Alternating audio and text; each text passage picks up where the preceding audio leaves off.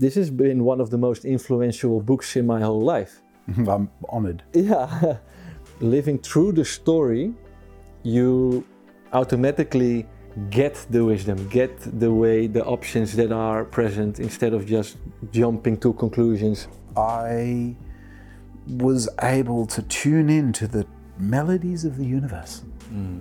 And I was looked after under the most extraordinary of circumstances. I was starting to die Yeah, when I found a bottle of water right there yeah, in the middle of the desert. yeah, And it looked like it was there for me, yeah, but I couldn't be sure.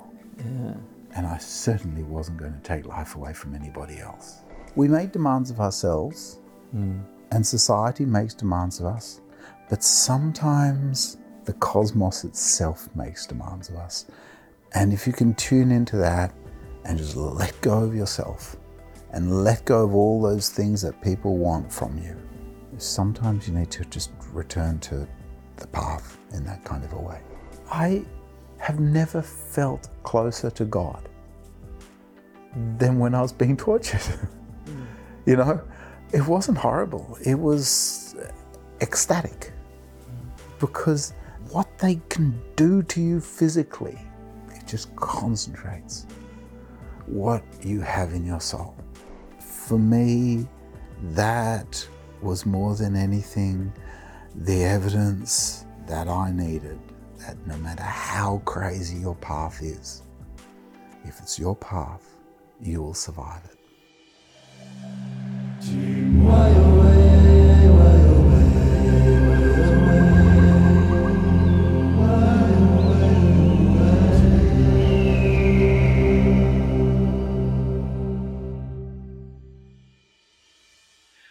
Welkom beste mensen bij weer een nieuwe aflevering van de Tijdboek Lumens podcast. Vandaag een hele bijzondere aflevering. Er is namelijk een shamanistische hoogleraar uit Australië naar Nederland gevlogen om met ons zijn boek te lanceren, Het ontrafelen van magie.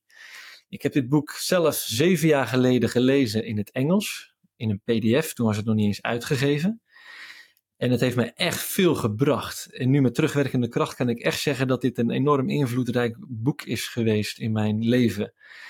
En nu met Lumens hebben we zelf een uitgeverij. En ik dacht, nou hoe gaaf is het als wij dit boek in Nederland kunnen gaan uitgeven. Nou, Jan vond dat een goed idee. En uh, hij is nu zelfs voor naar Nederland gekomen.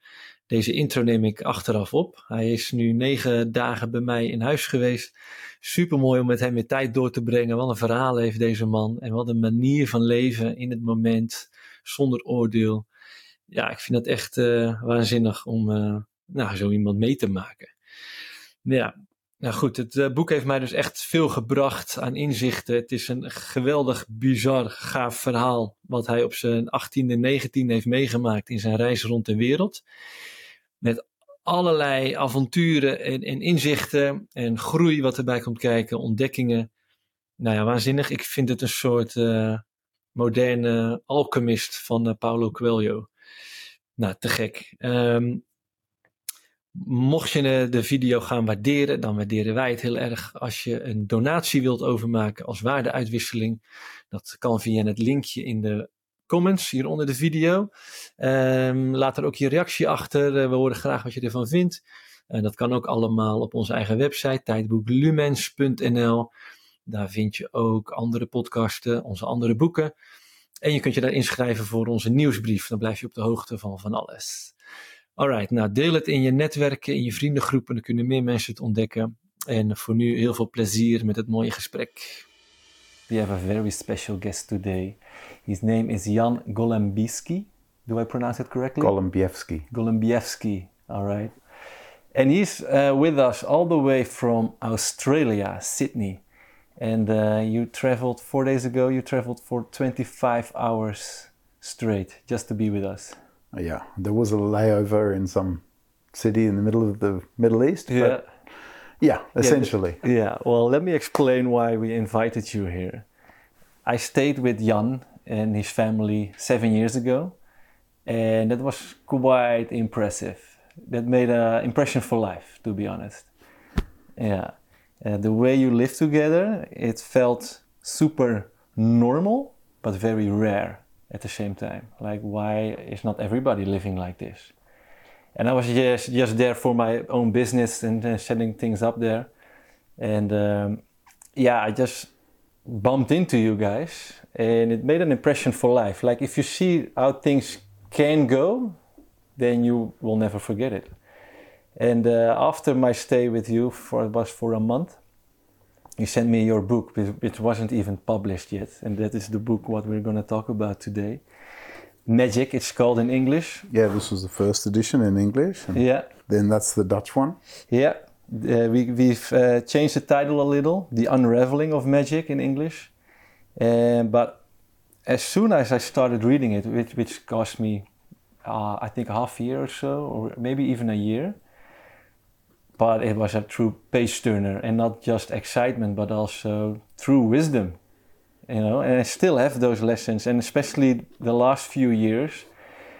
Yeah my life has been in um, the context of letting go and surrendering to something greater and, and stop trying to understand everything. And you know I, I come from such a culture to understand and control stuff. But it only works up until a certain level. And in your book, it's amazing because it takes me, yeah, as a reader, all the way up from yeah where I came from, uh, young, naive, not knowing, and just yeah looking for something, some answers, and then finding. Yeah, it's hard to talk about absolute truth, but to me it feels like absolute truth to find the biggest there is to find, and then to surrender to that so yeah, it's a big intro, but uh, yeah, I wanted to share my uh, my my experience with this. It's really really special. And now with Lumens, I have my own publishing company, and I thought, why not publish this book in the Netherlands? It's amazing. Yeah, it's it's a total thrill. It's a thrill for me as well. And you were talking about truth. Mm. It's what I was intending to find out when I set off, I was just a boy. I was just 18 years old. Yeah. And I set off around the world because I was not convinced by what other people were telling me. Mm-hmm. Yeah, there was all the scientific data and paradigms and so forth, but I hadn't just grown up in the West. I'd also grown up in Papua New Guinea. Yeah where they have a completely different idea of the truth. Yeah, yeah. And the people that I believed in Papua New Guinea were every bit as trustworthy as the people I believed from the West. But somebody had to have it wrong. Mm-hmm. Right? On one hand, you've got people with shamans and magicians. Yeah. And people who not just believe in magic, magic's part of life. And on the other hand, you've got people who, we don't believe in magic. There's no magic. Yeah. Everything's science. And somehow those two realities had to be reconciled for me to be able to progress. Yeah. And you were about 12, 13 and until you left the tribe. I was 13 when I left, yeah. New when, Guinea. When we went to back to Australia. Yeah. So you've experienced it quite conscious. Oh yeah, quite consciously. I was the son of an anthropologist, which meant that we lived in the village. Yeah not I wasn't a missionary. The our role in the village was to be with the village, live as people in the village as much as it's possible to be. Yeah, that makes quite a difference. You know, if you're yeah. a missionary, you try to bring your own culture towards those people, but now you want to submerge yourself in it. So you've really experienced and you you try and leave your own culture at the door as much as you possibly can. Yeah. I think it's quite a unique position you, you, have been, being a Westerner officially. I wouldn't say unique. I, most anthropologists and children of anthropologists will know it. Yeah. But uh, it's yeah, it's unusual still. Yeah, yeah, yeah. And then the contrast of going to Australia. It was really hard. Yeah. So um, in my life, I've had a few very hard moments.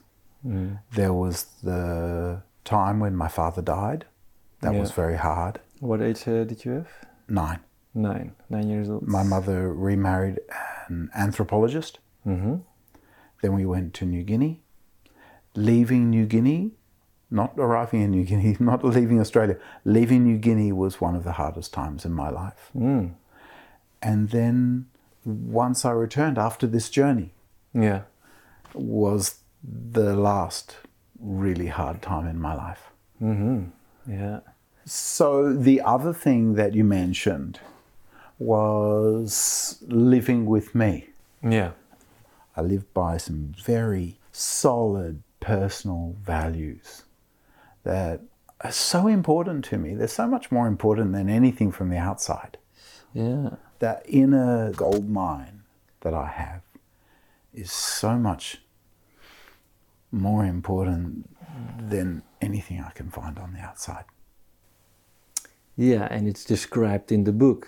You you haven't really lived that way all your life because in the book it's like a journey in which you Absolutely, absolutely. I left Australia as this arrogant, young man, so much like so many others. yeah I was taking drugs. I was uh, normal. That- you were a symptom of your culture. Absolutely. Well, at least one of my cultures, the most recent one for me. Yeah. And um, I, I was like, I just wanted to have sex with girls, lots of it. Uh, I didn't really care for them. It wasn't about connection, Yeah. it was about me. Yeah. I wanted to find out about magic.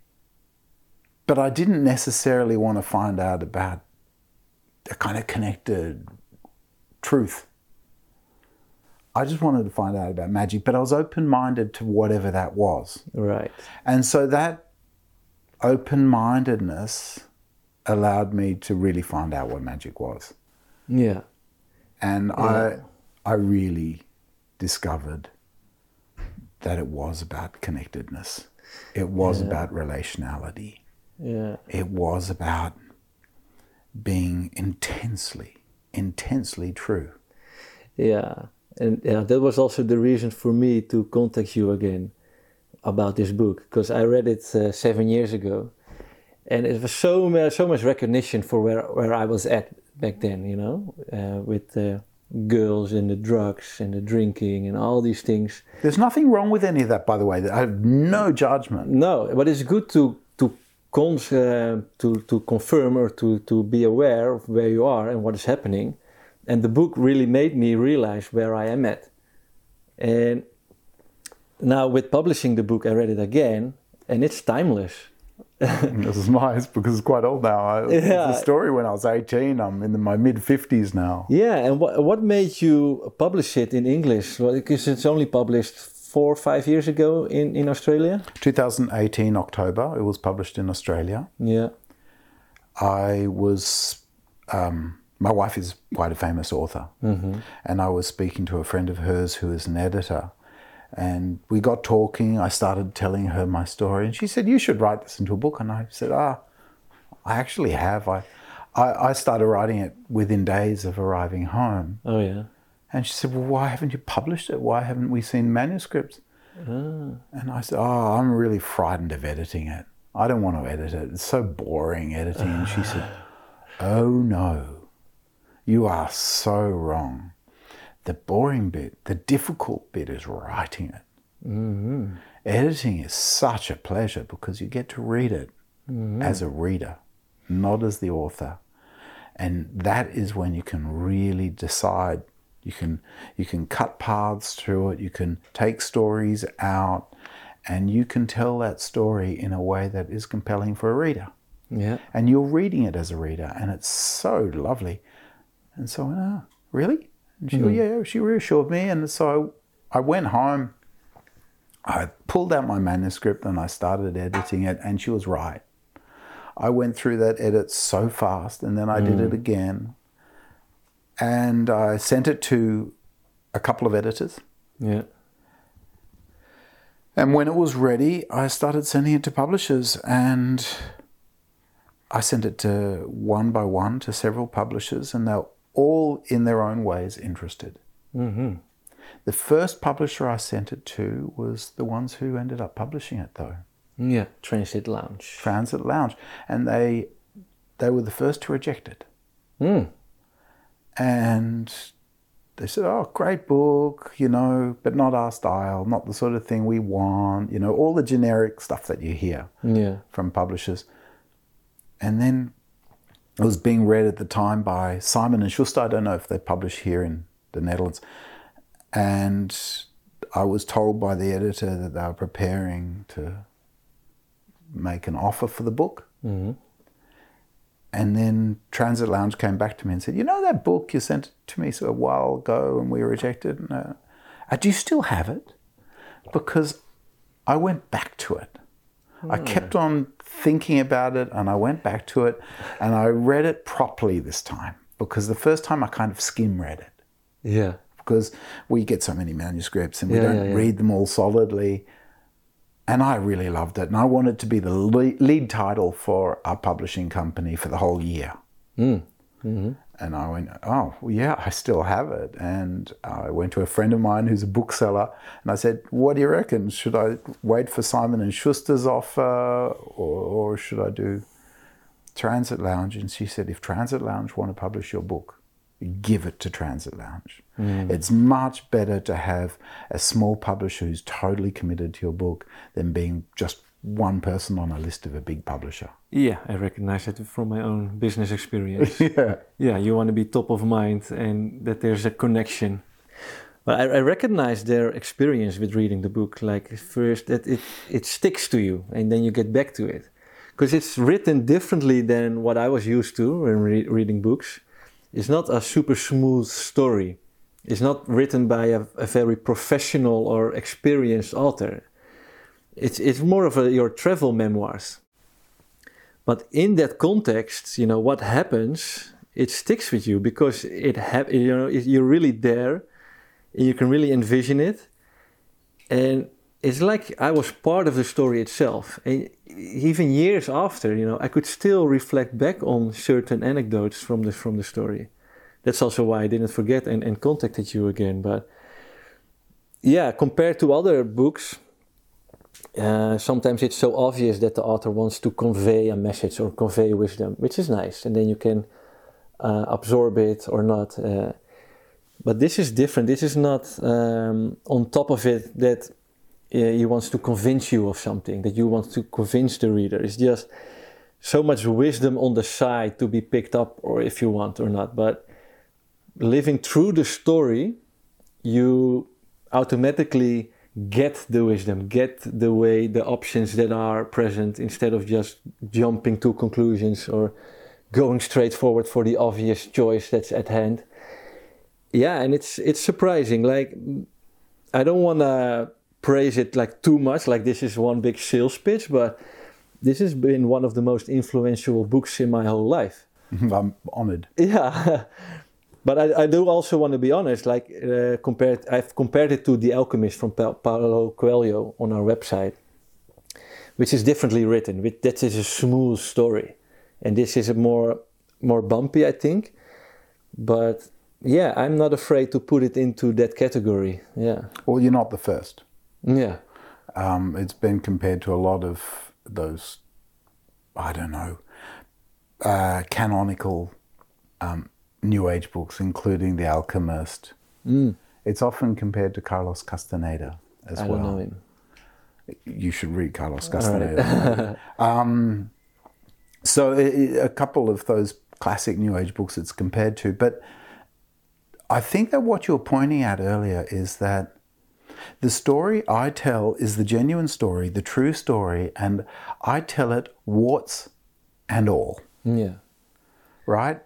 I was an 18 year old boy with these 18 year old desires and these 18 year old ideas, and I told the story absolutely honestly with all my mistakes. And some of the things that I write about in the book are frankly embarrassing. Yeah, it's rough. Yeah, uh, yeah, you're very honest. Yeah, I- but that also makes it so much easy to connect with for me, being a man in a similar culture. Yeah, it's. I mean, it, I, if I didn't tell it that way, then I would be putting myself on some sort of stupid pedestal. I would be separating myself from my readers. I'd be, I wouldn't actually be telling the truth. Yeah. If I just came from the perspective of the learnings that I discovered, mm. I think I really would have lost a great deal. And certainly I would have lost a lot of the humor in the book. The book is often very funny. Yes. yeah. Yeah, absolutely. You know, the, the chapter about sex, for instance, it's so embarrassing. Yeah. But, But very recognizable as well. Yeah, And that's also what makes it funny, I think. Because, okay, I've had similar situations. I had two black eyes, remember? Yeah. I'd just been in a fight and then I was trying to seduce a girl using a method belonging to somebody else. I mean, you know, such crazy, stupid stuff. Yeah. Yeah.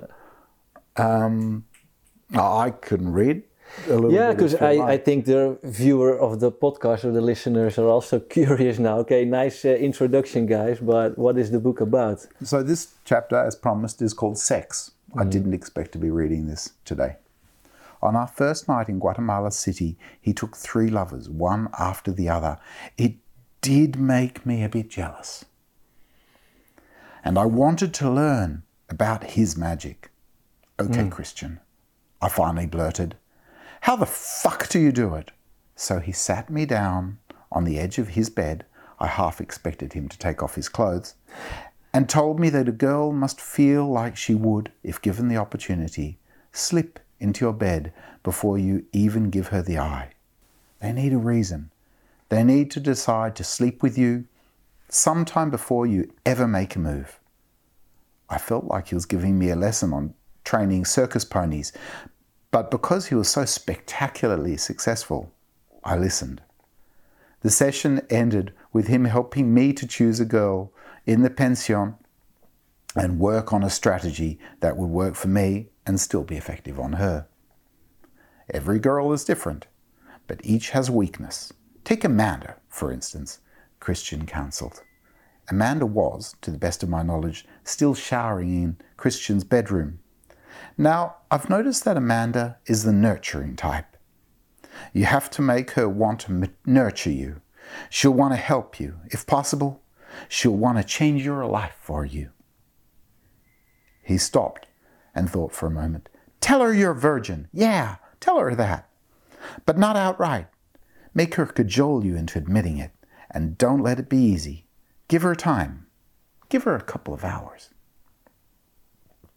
But, Christian, I'm not a virgin, and you were just fucking Amanda's brains out only minutes ago. Ah, don't worry, she'll be ready to go again. And of course, you're not a virgin, but who cares? Just tell her you're a virgin and then fuck her like a gigolo. And to be frank, you need a nurturer. No one else will go for a guy who looks like he's been hit by a bus. So, I don't think I'm going to read the whole chapter here on sex. There isn't much longer. Maybe uh, should I? No, no, no, no. It's. Uh, I think uh, lots of the audience is being cramped now, like all this manipulation. Yeah, I, I was, I was learning how to be manipulative. Yeah, I was learning how to be, and, but this experience, it made me feel terrible. It worked, but before the final moment, I had to come clean. I had to yeah, tell her the truth yeah. And you did, yeah, and tell her that I was lying rather than go forward with the bigger lie. yeah, and she slapped me and i ended up telling christian that she slapped me and he said oh my god you get hurt a lot yeah. Um, no, but I, I recognize this, this this episode. I think most men, or pretty much every man in Western society, goes through like yeah with man groups and how to manipulate girls to get your win, to get your way. You know, it's, it's And- this and- is our and- culture, I think. this guy was really talented at it. Yeah, but after that i i needed to find more depth. I really needed to find more depth and it wasn't long afterwards yeah, when i really did.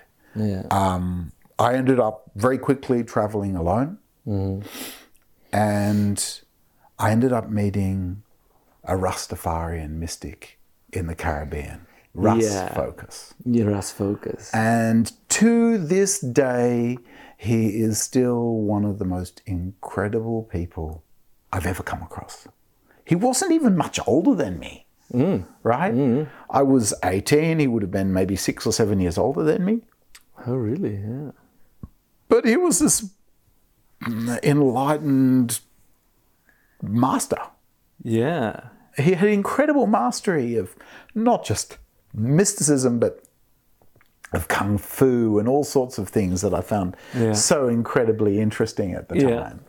Yeah, and he's very central in the story because that is the cro- the big crossroad. Absolutely. That it was staying with him that really turned me from somebody who was totally self-centered Yeah. to somebody who had a really very strong spiritual purpose. Yeah.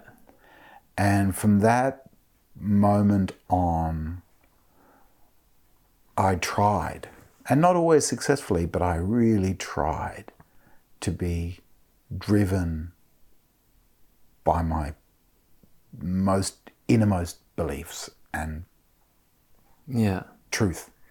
Yeah. And, you know, I look back on that time and I see even that was a bit immature. Mm. You know, I think of it and go, oh my God, I was such a, I was such an 18 year old boy. Mm. But it was, it doesn't matter. Even in its immaturity, it was the right direction that I was heading. And I learned so much from him. And so, really, the rest of the story from that point on is me experimenting with either putting aside his magic or embracing it. Yeah. And I found that when I embraced it, I was able to tune in to the melodies of the universe. Uh, and I was looked after under the most extraordinary of circumstances. Most extraordinary of circumstances. I maybe I should read a little bit about Yeah. going into the desert. Yeah, that's really. Yeah, we I, I, we also don't want to give too many spoilers, but, But, this is right at the beginning of the book, Yeah. and so if you if you're picking up the book, this this is more or less where you start. yeah, no, I like this the, the the episode that you just read because it gives also me the like the cramp of the old world, the old culture we have, and that's also what we're doing with this podcast, you know, to find a new way. There is something very appealing about the idea that you control another person hmm. and that you can control the existence around you. Hmm. You can't. Yeah, We don't control our existences.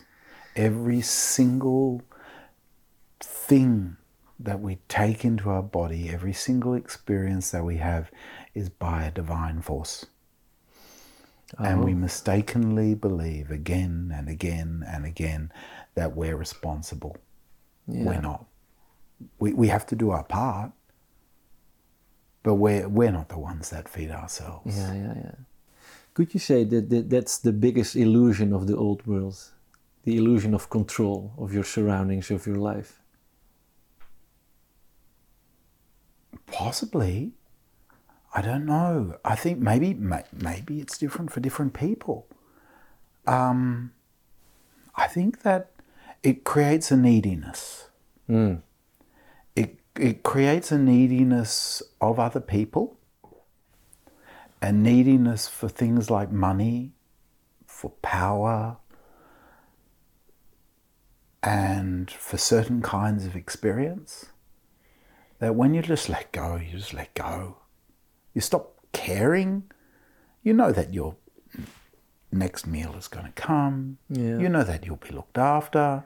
You don't have to worry about the details once you let go of that. Yeah. And be living without that kind of neediness and sense of control, you lose a lot with it. Mm-hmm. I work a lot with neuroscience now. Yeah, you're an architect I'm and an architect, neuroscientist. you're a professor of Professor in architecture, and Sydney. did my PhD uh, in architecture and neuroscience, looking at mental illness, severe mental illness. Mm-hmm. And one of the things that I really discovered through my journey is that a person's need to control the environment around them is very closely related to depression Mm-hmm. and anxiety. You let go of the environment around you. It doesn't mean you don't clean up. You clean up, right? But you let go of trying to control other people, control circumstance, control the weather. God knows whatever you want to control. Yeah. You let go of all of that and you won't carry your depression with you. But as long as you want to hold everything together, I don't know exactly why, I don't know the exact mechanism, but for some reason it's very, very closely related Yeah. to anxiety and depression. Yeah, I was about to add to your explanation uh, about this illusion of control that to me it also always gives an edge of where control ends because you you have a limited amount of power. Maybe I don't even believe in taking control of your own body. Hmm. No, I feel you. You know, you you have a, like a responsibility to not destroy things, but the control absolutely. always ends at some point. You know, you you cannot control everything, so there's always an uncertainty or an anxiety. Where does it end, and is it safe where I am at now? So you always start to look start to look for more control. It's never enough. Like cocaine. Yeah, yeah, nice chapter as well. about- yeah.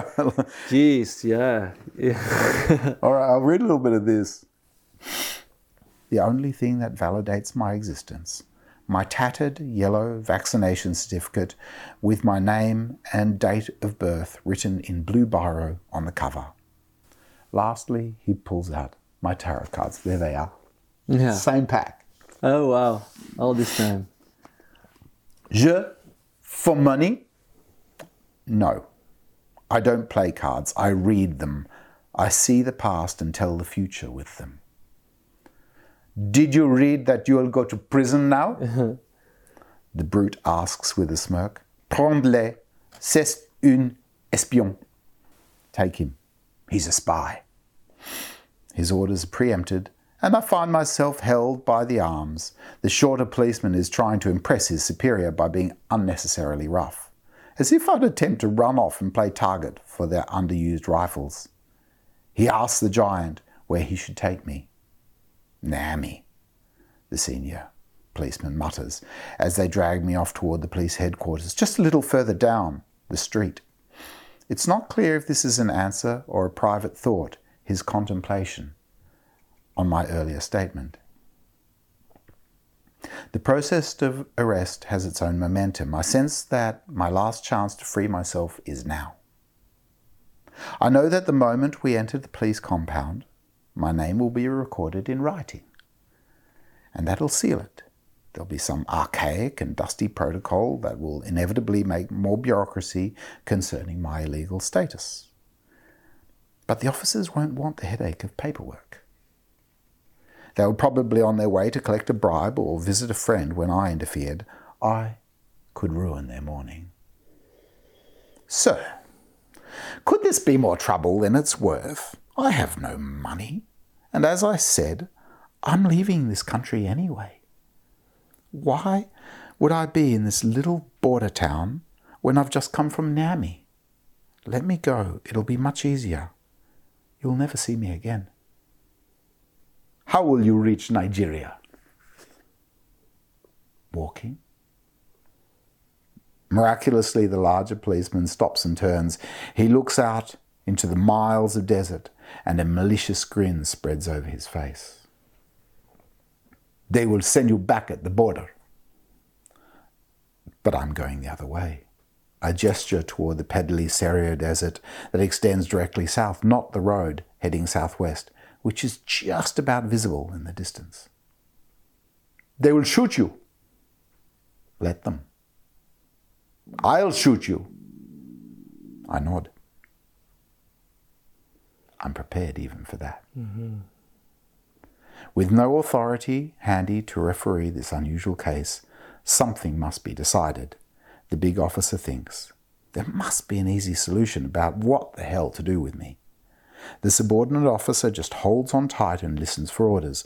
Meanwhile, my suggestion lingers, tickling some innate sense of cruelty. Yeah, yeah. No, these anecdotes, I, I feel your energy, and I see you put into practice all the things you've learned on your trip before that, like from Ras Focus and your other situations. That day, I think I came that close to death at least a hundred times. Yeah, It was like when you throw a stone on a creek and it skims like and starts skimming like this. Mm-hmm. That's what my relationship with death was over those next few days. yeah. And I felt it as a reader. I, I felt like, oh, this would trigger my survival mechanisms. But you kept your calm. You you kept connected with something greater than just your your own instincts, which made you survive. I absolutely kept my calm. I, I had this moment where I, I, those guys they stayed behind me with their guns loaded, Yeah. and I was being pushed into the desert by them. I was on my way to the well to fill up my water bottle. I didn't even have water. Hmm. I had like that much water, and it was gone in seconds. It was hot. Hmm. The Sahara gets really hot, and I had no water. If I turned back, I'd be shot. Yeah. If I went, stayed where I was, I'd die. Yeah. And if I went forward, I'd die. You know, I had no choices. I had no rational choices left. But I had to keep on going because that was the path that was laid out for me. Yeah. Yeah. And I had to trust it. No matter how crazy it looked on a rational level, I just had to trust it. And I tried all these kind of techniques that Ras Focus taught me in the jungle in Belize. But I, the air is so dry in the Sahara, you know, and the air in Belize is so humid. And I kind of felt, ah, it's not working.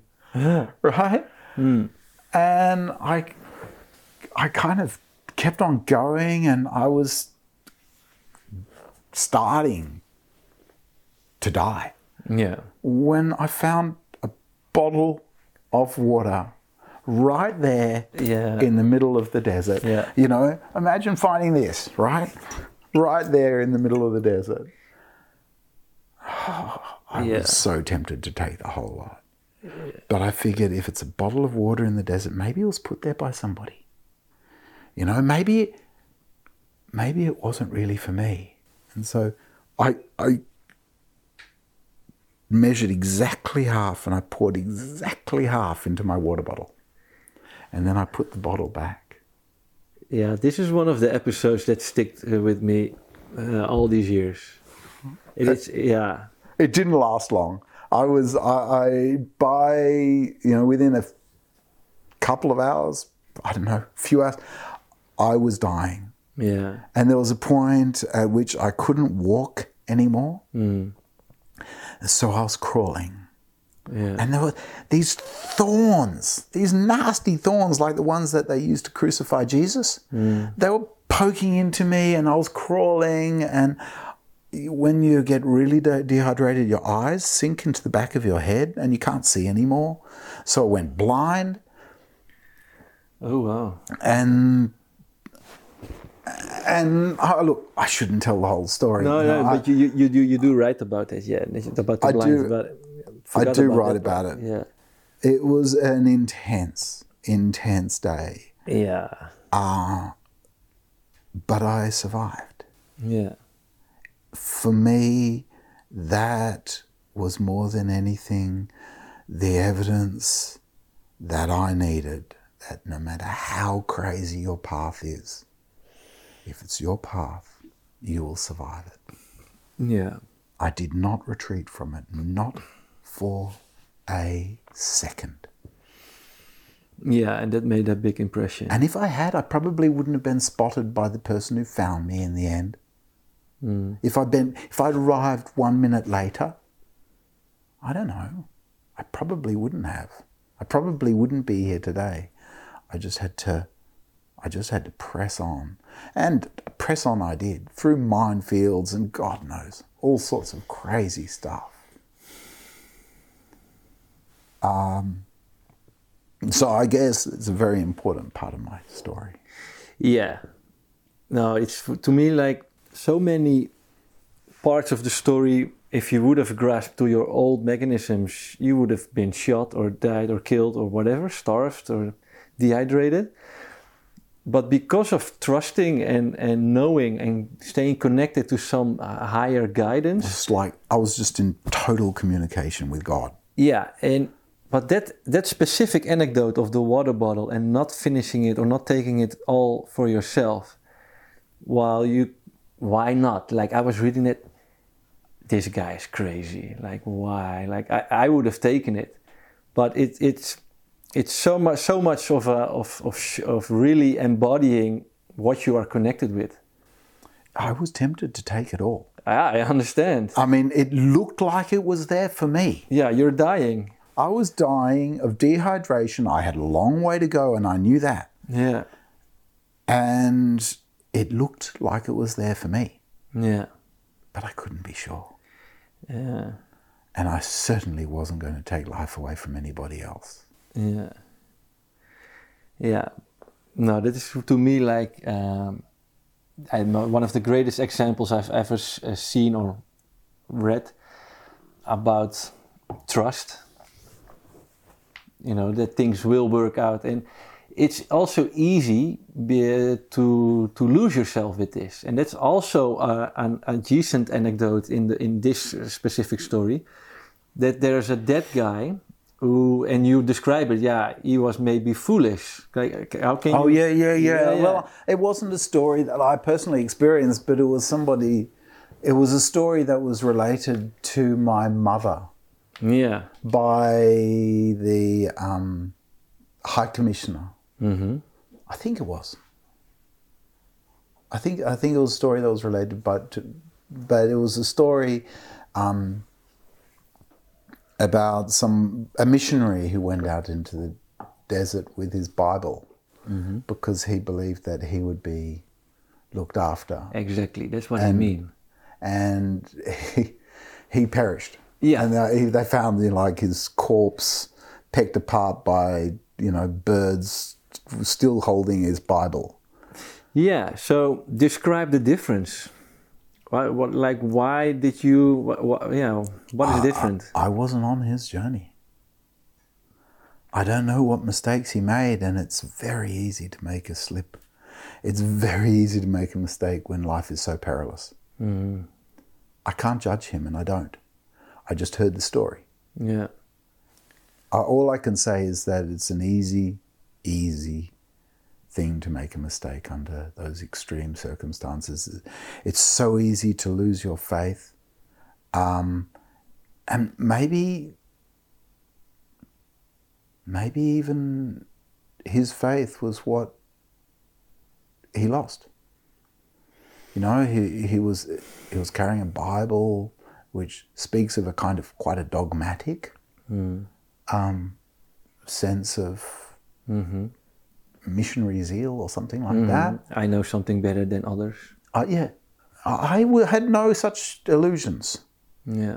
I didn't know anything better than it. Uh, all I knew was my relationship with God.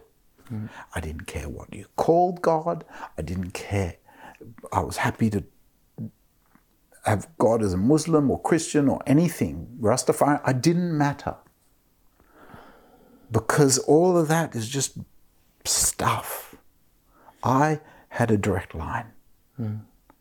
I was literally in communication, constant communication by then. I was asking, speaking, communicating with God. I, I, it was intense, but I didn't lose that communication. And there were so there are so many lures in the desert to take you off track. Mm-hmm, mm-hmm. You, you see, you remember from your childhood watching cartoons of mirages, you know, how things would appear in the desert that don't exist palm trees and rivers and crashing waves and beaches and islands. Mm. It's all true. When you're in the desert, there are these mirages and they do look like water and they do look like palm trees. They look like these oases and they're always just over there. Yeah. Yeah. And the temptation, even if you know they're mirages, The mm-hmm. temptation to follow you, them is huge. Mm. And they've been known about forever in the desert. The Arabs say that they're created by genies mm. In order to lead humans astray. Hmm. So maybe, possibly, that other character, the Yeah. missionary, ended up trying to find the mirage. Yeah. Yeah, to me, this is the core. This is also, to me, the core of the whole transitional time that we're in. To really dare to let go of everything that you think to know and to really trust and to really build this connection with something greater. I swear I couldn't have done it hmm. had I not seen that Ras Focus managed. Yeah.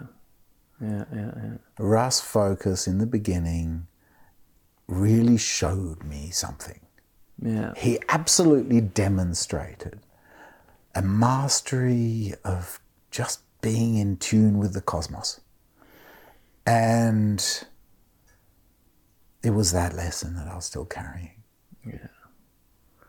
It's amazing. And it's funny, you know, I talk about the story of Fairmount. And some people that I who have read it, they say, "Oh, such horrible things that you went through." I don't remember it as horrible. Hmm. I, it wasn't horrible. You know, I went to prison. I was tortured. I have never felt closer to God than when I was being tortured. Hmm. You know, it wasn't horrible. It was ecstatic. Hmm. Because what they can do to you physically, they it just concentrates what you have in your soul. Hmm. And so it was a time of incredible spiritual intensity for me. Hmm. Very, very powerful. And everywhere I went, to every prison I went, and I went to several, I just, there was a sense that my presence was not just healing for myself. I don't care about myself. It was healing for those around me. Mm-hmm. It, it, it just, my presence helped everyone from the guards mm. to the other inmates of the prisons. Mm. From the most miserable of them to the ones that had fought their way to the top. Yeah. It, it knew no boundaries. Mm. You know, it's, it, it- it's easy to imagine that the people who are inmates in a prison are the ones suffering and the guards are the ones that are not. No. Hmm. In a prison, everybody suffers. Yeah. That's the way prisons work. Everyone just suffers. It's Yeah. quite horrible places. And then you walk in there with a totally And different just, energy. no, no way. I'm not suffering here. I'm not suffering here. I'm here because I chose to be here. This is the path I walked. I am walking my path. And I had this very strong sense. And I remember very clearly that when I was going through these- incredible experiences and journeys, it was like I was reading a book. Hmm. And I just was going, oh, very good story. I wonder what's going to happen next. Except I was the protagonist in my own book. Yeah. Yeah. Yeah. Crazy. And and I tried when I was crafting the book, I tried to give a sense to the reader that they are a, the they take the voice of the protagonist, mm-hmm.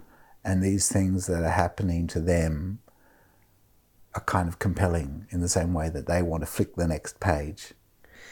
Yeah. Yeah. Because it's very recognizable and you're really in the story, but then again, you would do, I would do, I would have done things differently, I think. Well, you're a different person too, to be Yeah. really honest.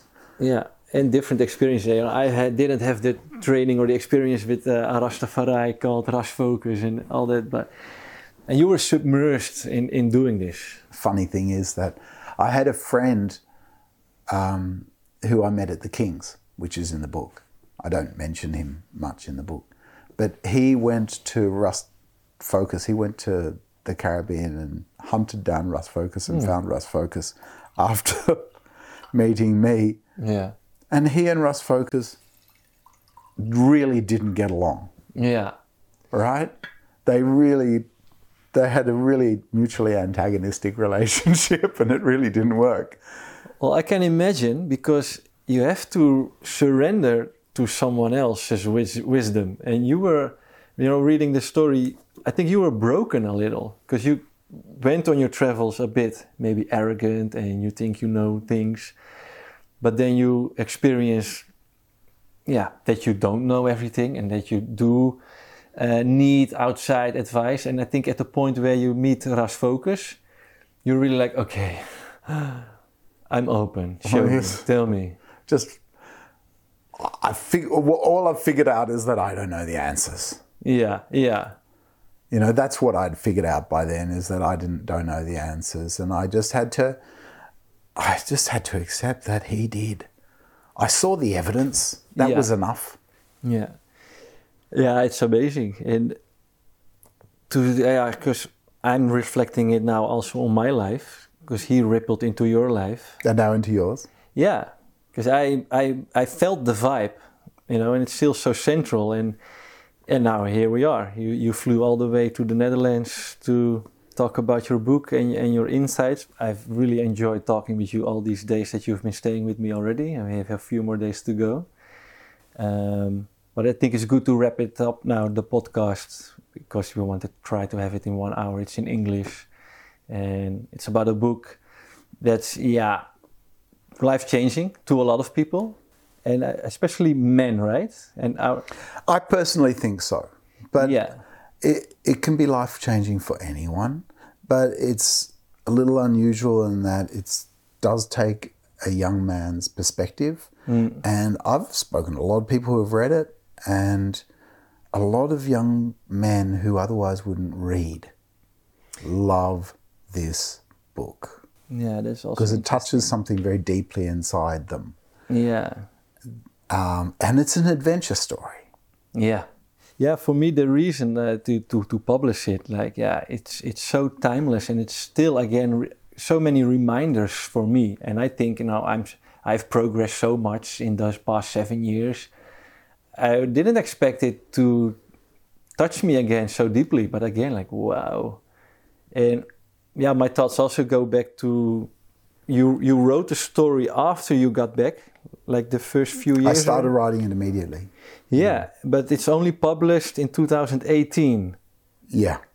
Yeah, and and to me that's also like a sign like it's now time for stories like this to really start trusting and to really surrender to something bigger. That's for me at least the reason uh, to publish it here. Sometimes, you know, we just we need to let go of our egos and live the story that is demanded of us. I'm going through that at the moment. Mm. It's something that's really important to me um, to remember that, you know, I've, I'm so invested in my career and God knows what. Yeah, and I think if you don't follow, you know, what what happens to you? Why, why do you use the word demanding? So we make demands of ourselves, Mm. and society makes demands of us, but sometimes the times, the cosmos itself makes demands of us. And if you can tune into that and just let go of yourself and let go of all those things that people want from you, sometimes you need to just return to the path in that kind of a way. Yeah, I feel that. And you're free to choose, but You're free to choose what's best, which is always one choice. exactly. Mm-hmm. That's also where the word demanding resonates with me because any other way is just not the way you want to go. It might feel comfortable or tempting, but in the end, you know, it's only one true guidance inside. Got to follow it. Yeah. I, I've become very good at tuning into it. You know, I I've developed this kind of ability where I can project into the future, and I kind of. I, it's going to sound very weird. I kind of touch my soul. Mm-hmm. And I feel the vibration. And if it feels right, I know that that's the path I have to take. It's this kind of, I have a calmness inside, and I'm able to touch it and feel my pathway forward. I don't necessarily know what's going to happen. In fact, I don't know what's no one knows what's going to happen, mm. but I know the pathway is right. Mm-hmm. I know that it's safe. I know that it's correct. I know that I'll be supported. I'm not doing it the things that I do for any kind of egoic convention. I'm just going forward the way I have to. Very inspiring. Thank you very much. Thanks. Yeah. yeah, man. Yeah, this is this is the way to go. But how to listen? Like how where's the nerve, the the braveness to actually follow?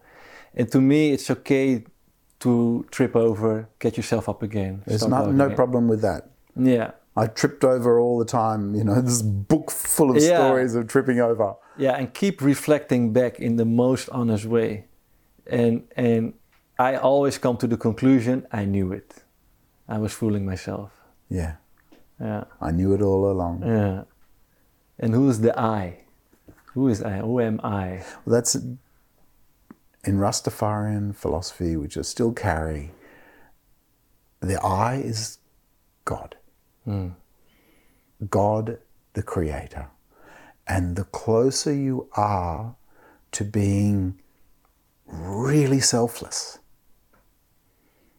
the more you are the I. That's why they say I and I, because it's I and I.